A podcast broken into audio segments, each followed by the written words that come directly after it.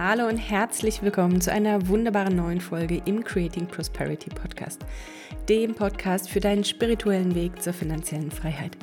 Mein Name ist immer noch Lara Jill Sauber und ich freue mich riesig, dass du heute wieder mit dabei bist. Heute erwartet dich eine außerplanmäßige Folge, denn es gibt eine Frage, die mich so oder so ähnlich immer wieder erreicht hat und ich hatte irgendwie den Impuls, ich mache jetzt mal eine kurzfristige Podcast-Folge darüber. Als allererstes möchte ich mich entschuldigen für den Sound in den vergangenen Podcast-Folgen, denn mir ist gerade eben aufgefallen, als ich auf Fehlersuche gegangen bin, es halt die ganze Zeit so in den Aufnahmen und ich weiß nicht warum, ich hatte immer so einen glasklaren Ton. Jetzt habe ich verstanden, ich habe das Mikrofon falsch herum montiert. Ich hoffe, es ist jetzt wieder besser, dementsprechend vielen Dank für deine Geduld und jetzt wieder in glasklarer Soundqualität. Bevor es mit dieser Podcast-Folge losgeht, ein kleiner Hinweis. Ab heute Morgen ist ganz offiziell die Anmeldung für Dein Immo-Start-Online-Kurs eröffnet. Ich freue mich so riesig drauf, das ist so ein mega genialer Kurs. Ich habe zu meinem Gruppencoaching schon so viel Feedback bekommen, so herzerweichende Nachrichten, solche bewegenden Momente für mich sind das immer, wenn ich höre, was ich in den Menschen bewirken kann, wenn ich höre, was der Kurs für eine Bereicherung ist, wenn ich höre, dass eine Immobilienkauffrau, die es gelernt hat, in diesem Kurs so unglaublich viel mit dazu gelernt hat, was sie alles überhaupt nicht in der Schule gelernt hat. Wenn ich höre, dass die Teilnehmer sich perfekt vorbereitet fühlen, wenn ich höre, dass sie endlich Spaß daran haben, sich mit ihren Finanzen auseinanderzusetzen, ihre Finanzen anzupacken, das gibt mir so einen Rückenwind und deswegen möchte ich so viele Menschen wie möglich mit diesem Kurs erreichen. Also ich freue mich sehr, dass die Anmeldung ab heute eröffnet ist. Du findest den Link dazu in den Shownotes. Wenn du also mit dem Gedanken spielst, dir ein passives Einkommen aufzubauen und wenn du gerne Immobilien kaufen möchtest, du hast aber überhaupt keine Ahnung, wie das geht und traust dich deshalb einfach nicht anzufangen, kann ich dir versichern, mit diesem Kurs kriegst du die einfachste Step-by-Step-Anleitung, die du dir überhaupt nur vorstellen kannst. Ich leite dich praktisch mit Hausaufgaben, mit To-Dos, Schritt für Schritt durch den kompletten Kaufprozess und du kriegst on top of all ein wunderbares Money-Mindset-Coaching mit dazu. Ich sag dir, dieses Coaching hat bei mir einen wahren Renditeboost bewirkt. Es lohnt sich also auf jeden Fall, dieses Angebot zu schnappen. Klick auf den Link unten in den Shownotes. Ich freue mich, wenn du mir Feedback gibst, denn das ist auch die neue Website. Da haben wir sehr, sehr viel dran gearbeitet und ich bin gespannt, was du sagst. Schreib mir gerne auf Instagram, wenn du es dir angeschaut hast, wie es dir gefallen hat und ja, mega cool, wenn du mit dabei bist. Dieser Kurs wird dein Leben transformieren, das verspreche ich dir. Jetzt starten wir aber los in diese Podcast-Folge, denn eine Frage, die mich immer wieder erreicht hat, entweder diese Frage oder so ähnlich formuliert ist: Liebe Lara, was würdest du heute machen, wenn du am Ende deines Medizinstudiums und am Anfang deiner Assistenzarztkarriere stehen würdest? Es gibt natürlich auch sehr viele Mediziner, die mir folgen, sehr viele aus der Community, die auch Arzt sind oder noch im Studium sind und sich von mir inspirieren lassen möchten. Und was soll ich sagen? Diese Frage habe ich mir selbst die Tage gestellt. Ich habe mich gefragt, was sind so diese größten Fehler gewesen, die ich gemacht habe in meiner Zeit als Arzt, beziehungsweise in meiner Zeit im Studium, nach dem Studium, seit ich aus der Schule raus bin eigentlich. Was würde ich nicht mehr machen, was würde ich wahrscheinlich genauso nochmal machen oder wie würde ich mich entscheiden? Von dem Standpunkt, den ich jetzt eingenommen habe. Und darum geht es in dieser Folge. Als allererstes mal, wir dürfen nicht vergessen, wir sind von unserer Gesellschaft so geprimed. Wir stehen da mit 18, haben von Tuten und Blasen keine Ahnung. Wir wissen überhaupt nicht, was läuft. Aber wir sollen uns mit 18 entscheiden, was wir den Rest unseres Lebens machen möchten und dafür dann in eine jahrelange Ausbildung gehen, die uns nicht bezahlt wird oder mit einem mickrigen Gehalt bezahlt wird. Hört sich verlockend an. Der Hintergrund ist einfach der, Gib dir nicht die Schuld dafür, dass du eine Entscheidung getroffen hast, hinter der du jetzt vielleicht nicht mehr zu 100% stehst. Oder gib dir nicht die Schuld dafür, dass du ein Studium angefangen hast, was du schon längst abbrechen wolltest oder vielleicht schon abgebrochen hast. Denn wir sind durch unsere Gesellschaft so gepolt, dass wir einen Leistungsdruck haben, einen Entscheidungsdruck. Und das Paradoxe an der Sache ist ja eigentlich, dass das Studium gesellschaftlich allgemein anerkannt ist als Beruf eines jungen Menschen. Aber wenn du deine Erfahrungen machst, wenn du ein Business gründen willst, wenn du gleich im Job einsteigen willst, wenn du Geld verdienen willst, wenn du richtig Kohle im Leben machen willst, weil du reich sein willst, weil du das Gefühl hast, es steht dir nun mal zu, mehr als nur Mittelmaß zu sein. Oh nein, das dürfen wir nicht machen. Das ist verpönt. So ein Blödsinn, jetzt mal Tacheles. Das ist der reinste Blödsinn.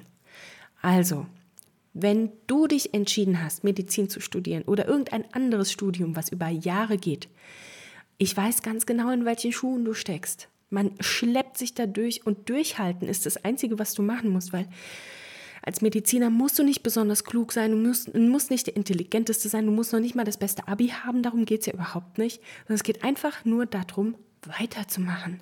Es geht darum, durchzuhalten. Und das ist eigentlich der Punkt, wo die Spreu vom Weizen getrennt wird. Die Leute, die aufgeben, die nicht genug Sitzfleisch haben, um weiterzumachen, das sind die, die keine fertigen Ärzte werden.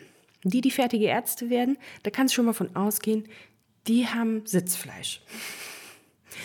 Wenn du also Sitzfleisch bewiesen hast und du hast dein Medizinstudium abgeschlossen oder ein anderes Studium, was über Jahre ging, und du stehst da, weißt aber immer noch nicht, was du machen sollst. Kennst du das woher? Auch das ist nicht deine Schuld. Ich kenne so viele Leute, die haben sich von Studiengang zu Studiengang, die haben Studiengang gewechselt oder sind dann irgendwann nach dem Bachelor in einen verzweifelten Masterstudiengang, einfach nur, weil sie keinen Plan hatten, was sie machen sollen. Ja, das ist das Resultat unserer gesellschaftlichen Prägung und es ist überhaupt nicht schlimm. Ich finde es vor allen Dingen wichtig, dass du deine Erfahrung machst, dass du deinen Weg findest. Aber wie findest du den Weg? Den findest du nicht im Außen. Den findest du nicht, indem du hörst, was die Gesellschaft sagt oder was die Gesellschaft von dir erwarten würde. Du findest den auch nicht, indem du andere Leute fragst, die denselben Studiengang haben, die dieselbe gesellschaftlichen Prägungen, denselben gesellschaftlichen Hintergrund haben, weil deren Gehirn ist genauso brainwashed. Also wie findest du jetzt da rein? Ich denke, am wichtigsten ist, dass du dir Zeit für dich nimmst. Ich halte zum Beispiel sowas wie ein Sabbatical nach dem Abi oder nach dem Studium für unfassbar wertvoll, um eine persönliche Findungsphase zu machen. In der Tat war es bei mir so, dass ich nach Beendigung des Studiums ein Jahr in Singapur gelebt habe. Vielleicht habe ich das noch gar nicht erzählt, ich glaube nicht. Ja, genau, ich bin damals mit meinem Mann nach Singapur gegangen, um ein Business aufzubauen. Das hat vielleicht auch nochmal eine separate Podcast-Folge verdient. Diese Geschichte, die Podcast-Folge wird wahrscheinlich heißen: Ein Jurist, ein BWLer und ein Mediziner gründen eine Autovermietung. Lassen wir jetzt einfach mal so im Raum stehen. Was hat mich dieses Jahr im Ausland gelehrt? Also als allererstes Mal, ich habe gelernt, eine andere Perspektive einzunehmen. Du bist als Arbeitnehmer immer in der Perspektive, dass du dich freust, wenn der erste des Monats kommt, weil dann kriegst du ja wieder Gehalt und am Ende vom Monat ist ja kein Geld übrig. Und deswegen willst du immer so schnell wie möglich nochmal einen neuen Monat haben, damit du so schnell wie möglich nochmal Gehalt kriegst. Und du kennst vielleicht schon meine Podcast-Folge Rente und Gehaltssicherheit oder Sedativum. Mein Standpunkt steht fest, das Gehalt ist eigentlich nicht mehr als eine Droge unserer Gesellschaft. Und deswegen denke ich, es ist unglaublich wichtig, mal die Perspektive eines Unternehmers einzunehmen, eines Business Owners, eines Gründers einzunehmen, sich mit der Perspektive zu befassen, was ist, wenn du für andere Verantwortung übernehmen musst und nicht die Verantwortung auf deinen Chef abtörfen kannst oder sagen kannst, das bin ich nicht verantwortlich für, da muss irgendein anderer gucken oder sich kümmern. Und deswegen möchte ich sagen, dieses Jahr in Singapur, um das kurz zu fassen, war für mich einfach eine gute Schule. Es war eine Auszeit und ich habe viel dazu gelernt. Dann habe ich mich entschieden, ich brauche irgendwie doch ein Einkommen, was verlässlich ist, weil ich so diesen sicheren Hafen haben wollte. Ich habe so für mich eine gewisse Sicherheit gebraucht und ich war der Meinung, dass das Einkommen mir eine Sicherheit gibt. Zudem habe ich mich besonnen, denn eins darfst du nicht vergessen, wir leben in einer so privilegierten Gesellschaft. Jetzt stell dir doch mal vor, du durftest zur Schule gehen, du durftest deinen Abschluss machen, du hast ein Abi, vielleicht hast du studiert oder vielleicht hast du noch weiterführende Abschlüsse. Das ist doch Luxus pur. Das ist ein Privileg. Und jetzt stellst du dir natürlich die Frage, ja, aber wenn ich doch nicht glücklich bin damit? Und da kommen wir wieder zu dem Punkt. Frag dich bitte, was ist dein übergeordnetes Ziel? Und auch dazu habe ich schon eine Podcast-Folge eingesprochen. Was kannst du tun, wenn du glaubst, nicht auf dem richtigen Weg zu sein?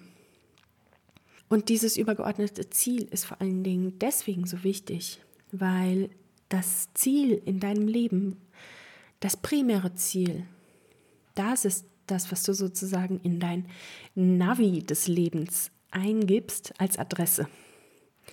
Und der Weg, den dein Navi dir dann sagt, kannst du dann ja auswählen, ob du den direkten Weg wählst oder über Landstraße. Und genauso ist es im Leben auch. Dein übergeordnetes Ziel definiert den Weg, den du dorthin einschlägst.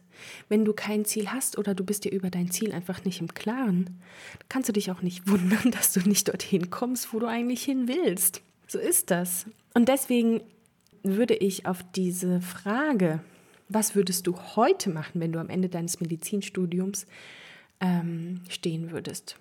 Da würde ich antworten, ich würde mir als allererstes die Frage stellen, was will ich wirklich? Und zum damaligen Zeitpunkt wollte ich eine finanzielle Sicherheit haben. Finanzielle Freiheit habe ich zu dem Zeitpunkt gar nicht verstanden, was das ist. Ich hatte überhaupt keine Vorstellung, wovon soll man denn leben, wenn man kein Gehalt hat? Also es war in meinem Verstand einfach nicht erfassbar, wie das funktionieren soll. Also hatte ich mir gewünscht, eine finanzielle Sicherheit zu haben. Das heißt, dass ich monatlich Minimum das verdiene, was meine Fixkosten sind und mir darüber hinaus sorgenfrei noch was gönnen kann. Mit dem Gedanken zu spielen, dafür nicht morgens zur Arbeit gehen zu müssen, ach, das war ja viel zu weit gegriffen. So weit habe ich ja noch gar nicht denken können. Und ich habe mich gefragt, wie erreiche ich das? Okay, wenn ich Arzt bin, hey, ein Arzt kriegt doch ein gutes Gehalt, kann ich doch machen. Und genau das würde ich auf jeden Fall nochmal machen.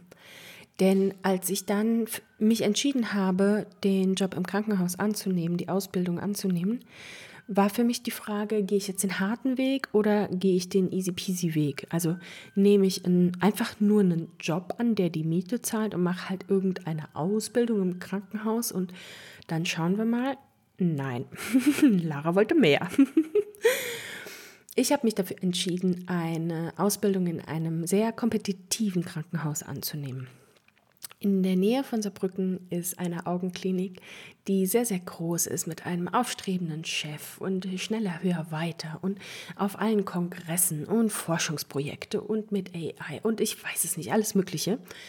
Und ja, das hat mich angezogen, das hat mich getriggert, weil ich das Gefühl hatte, erstens, da gehöre ich hin und zweitens, wenn ich jetzt in den sauren Apfel beiße, wenn ich mich jetzt geißle für eine solide Ausbildung, dann werde ich im Nachgang unglaublich davon profitieren und werde das zu Geld machen können, werde die gute Ausbildung, diese solide Ausbildung zu Geld machen können.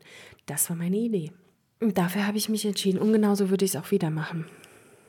Vielleicht nicht unbedingt den harten und den steinigen Weg. Vielleicht würde ich aus der heutigen Perspektive sehen, wir werden nach Tarifvertrag bezahlt, ist nun mal so. Im Krankenhaus kriegst du einfach nicht mehr. Da muss ich mich nicht quälen mit zahllosen Überstunden, unendlichen Nachtdiensten und alles Mögliche. Das würde ich vielleicht so ein bisschen anders sehen, aber vom Prinzip her schon. Das ist der erste Punkt. Der zweite Punkt, den ich entscheiden würde, ich habe unglaublich viel Zeit verwendet. Ich möchte nicht unbedingt verschwendet sagen, sondern unglaublich viel unbezahlte Arbeitszeit verwendet, um meine Doktorarbeit zu schreiben. Wenn man promoviert, wenn man anfängt zu promovieren, dann ist es in der Regel aus einem gesellschaftlichen Grund heraus, weil man mal gehört hat, ist es irgendwie gesellschaftlich anerkannt, als Arzt gehört es mit dazu oder irgendein anderer Blödsinn. Tatsächlich sagt die Promotion ja überhaupt nichts über deine Fähigkeiten aus, außer über dein Durchhaltevermögen. Und darüber hinaus sagt es nichts. Es bietet dir nicht mehr Gehalt. Du bekommst nicht schneller eine Stelle. Du bist, also das, was wirklich dich ausmacht im Vorstellungsgespräch, das habe ich immer wieder gemerkt und gehört und von sämtlichen Chefs auch gehört. Die wollen nicht den Klassenbesten, die wollen nicht den High-Performer im Studium, der überall nur eine Eins hat, sondern die wollen einen, der mit dem Patienten arbeiten kann. Die wollen einen, der mit dem Patienten spricht und der Patient fühlt sich gut aufgehoben. Die wollen einen, der soziale Kompetenz besitzt, mit dem man auch ein Team aufbauen kann. Die wollen jemanden, der Führungsqualitäten mitbringt. Und das lernst du nicht in der Promotion, das lernst du auch nicht im Studium. Das heißt, diese 9 Jahre musst du dir mal vorstellen, habe ich für die Promotion verwendet, die ich an der Doktorarbeit gesessen habe, geschrieben habe, wo ich immer mal wieder, teilweise monatelang dran gesessen habe, im Urlaub dran gesessen habe, Wochenenden, Nächte durchgeschrieben habe. Das ist unbezahlte Zeit gewesen, die ich auch in keiner Form wieder zurückbekommen habe, wo ich in keiner Form einen Reward für gekriegt habe, außer so ein Tätscheln vom Chef auf meine Schulter, als er gesagt hat, gutes Dummy-Lein. Das war's.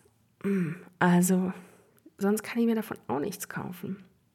Vergleichen wir das jetzt mal mit einem richtigen Cash-Experiment. Stell dir vor, diese Zeit, diese Wochen, diese Nächten, diese Monaten und Wochenenden und was du da alles reingesteckt hast an Zeit, hättest du in deine finanzielle Bildung investiert. Hättest du dich befasst mit realen Business-Ideen, hättest du dich befasst mit der Möglichkeit, deine Finanzen in den Griff zu kriegen. Mal im Ernst, dann hättest du das Studium gar nicht abgeschlossen, weil du schon längst finanziell frei gewesen wärst im Studium. Ist so. Und tatsächlich, das Thema Promotion liegt mir auch auf dem Herzen. Das lohnt sich eigentlich, da auch nochmal ausführlicher drüber zu sprechen. Hätte ich wahrscheinlich anders gemacht. Also da hätte ich nicht nochmal so viel Zeit reingesteckt, um die abzuschließen. Der dritte Punkt, den ich anders machen würde. Ich war total in der Falle, total brainwashed von den gesellschaftlichen Anforderungen, von dem, was ich dachte, was glücklich macht, von dem, aus dem Mangel heraus, was ich die ganze Zeit nicht gehabt habe und mir jetzt mit meinem Arztgehalt leisten konnte. Wow, du musst dir vorstellen, ich habe im ersten Jahr als Assistenzärztin, ich glaube 2,4 netto oder sowas gehabt. Also war jetzt kein Vermögen, aber brutal vom Studium auf 2,4 netto. Wahnsinn! Und wenn du Dienste gemacht hast, die wurden nochmal extra vergütet, je nachdem, ob das ein Wochenenden, Feiertagdienst war oder ein Nachtdienst oder ein Tagdienst. Also hast du nochmal ein anderes Gehalt bekommen. Und da habe ich mir endlich die Dinge von gekauft, die ich mir nie leisten konnte. Habe ich mir die schönen Urlaube von gekauft.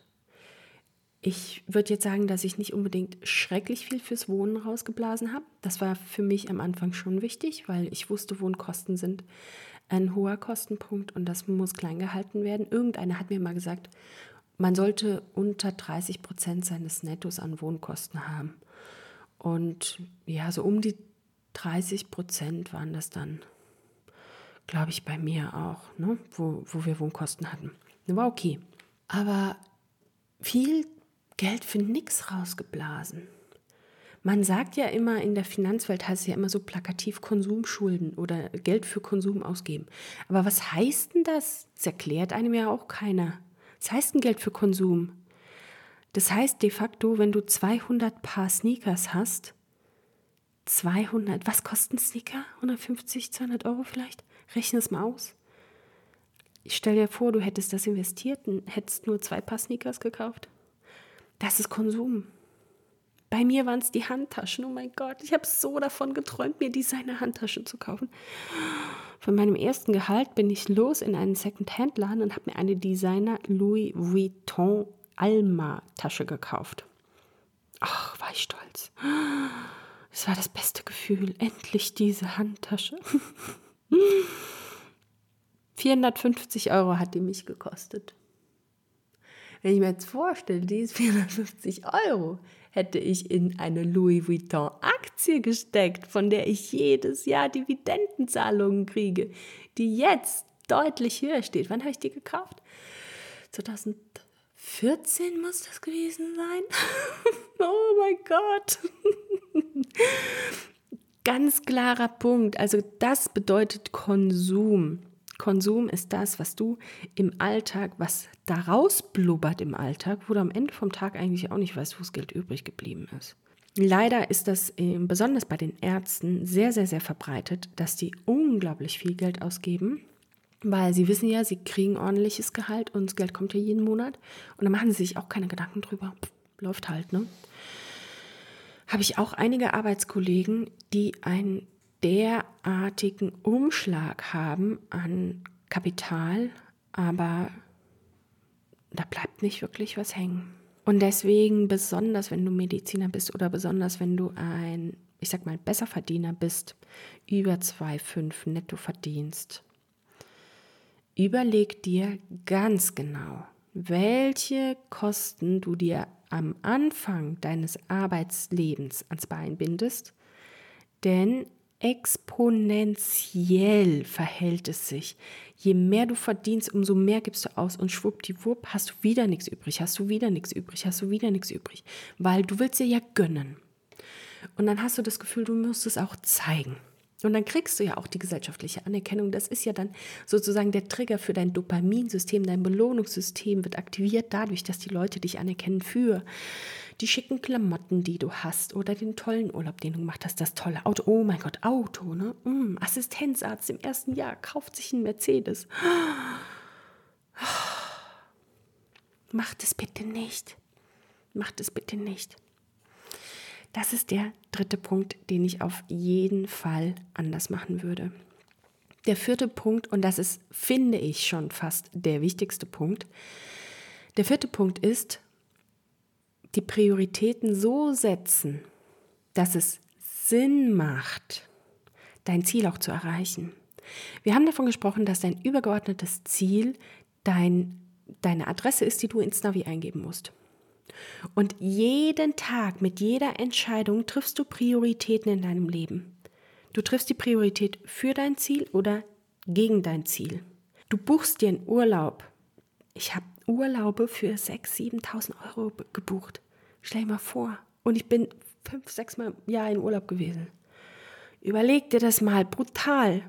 Du buchst einen Urlaub. Das ist eine Entscheidung gegen meine finanzielle Freiheit. Zack. Es ist eine Entscheidung für die Erfahrung. Ich wollte die Welt sehen, ich wollte Leute kennenlernen, ich wollte Kultur. Ja, richtig. Und du entscheidest dich gegen den finanziellen Boost. Du willst dir etwas kaufen, es ist dir wichtig. Frag dich jedes Mal, ist es eine Entscheidung für meine finanzielle Freiheit oder ist es eine Entscheidung gegen meine finanzielle Freiheit? Ganz wichtiger Punkt. Wenn du dann nämlich wegkommst von dem Dopamin-Trigger durch Konsum und es schaffst, dein Belohnungssystem im Gehirn so zu stimulieren, dass Geld nicht auszugeben, Geld zu sparen, Geld zu investieren, dich mit finanzieller Bildung zu beschäftigen, anstatt, keine Ahnung, ein Joyride, Wochenende, sonst irgendwo hinzufahren, wenn du es schaffst, dich so umzuprogrammieren, dann wirst du den schnellsten Shift in deinem Leben merken, den du dir überhaupt nur vorstellen kannst. Überleg dir mal, was du bewirken kannst in deinem Leben, wenn du deine Prioritäten richtig setzt, wenn du jede Entscheidung, die du triffst, jede finanzielle Entscheidung, jeder Kaffee, was weiß ich, ist mir total egal, ob du Starbucks-Kaffee liebst. Der Starbucks-Kaffee macht dich nicht arm. Aber wenn du eine Wohnung hast, die 50% deines Einkommens verschlingt oder ein Haus, vielleicht sogar noch ein Darlehen auf das Haus, ein eigenbewohntes Haus, was 50% deines Einkommens verschlingt, hast du eine finanziell schlechte Entscheidung getroffen. Wenn du laufende Verträge hast, die du nicht beurteilen kannst, weil dir irgendein Versicherungsmakler diese Verträge angedreht hat, hast du eine schlechte finanzielle Entscheidung getroffen. Wenn du jemand anderen für dich finanzielle Entscheidungen treffen lässt, weil du keinen Plan hast von Finanzen, hast du eine finanziell schlechte Entscheidung getroffen. Und all diese Entscheidungen, die du im Alltag triffst, die sind Entscheidungen gegen deine finanzielle Freiheit. Und nicht für dich, sondern gegen deine finanzielle Freiheit. Deswegen würde ich aus heutiger Perspektive einen Punkt radikal anders machen. Jedes Mal, wenn ich der Meinung war, in meine Ausbildung im Sinne von, ich muss die Fleißigste auf der Arbeit sein, ich muss die meisten Stunden auf der Arbeit schrubben, der Chef muss ganz besonders merken, dass ich so viele Sachen mache für ihn oder sonst irgendwas.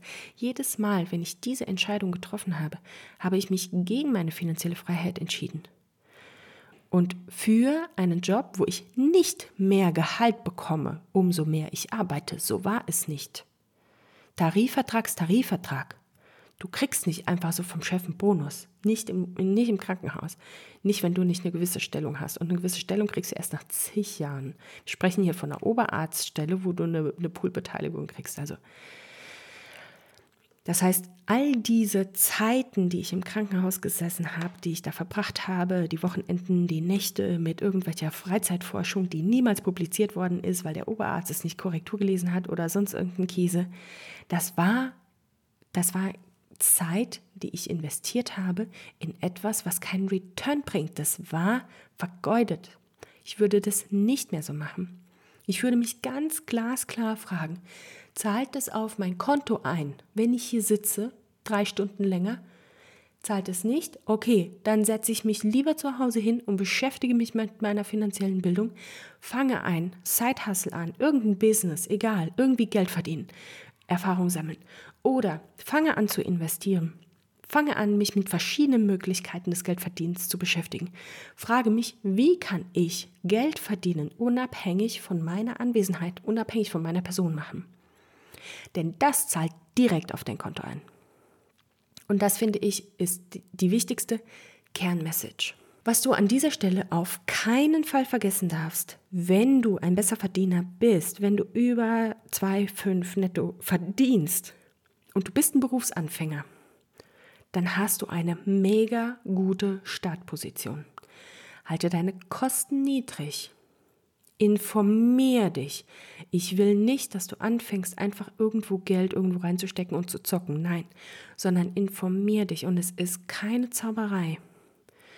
Informier dich aber bitte nicht bei den Leuten, die daran verdienen, dass du einen Vertrag bei ihnen abschlägst. Also Versicherungsmakler, Bankverkäufer oder sonst irgendwer, die bieten dir nur das Produkt ein, was die beste Provision für sie bietet.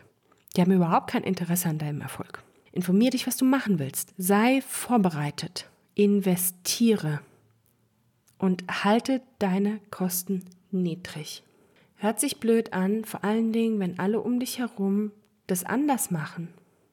Aber alle um dich herum müssen auch morgens aufstehen und zur Arbeit gehen, weil sie sonst kein Gehalt bekommen.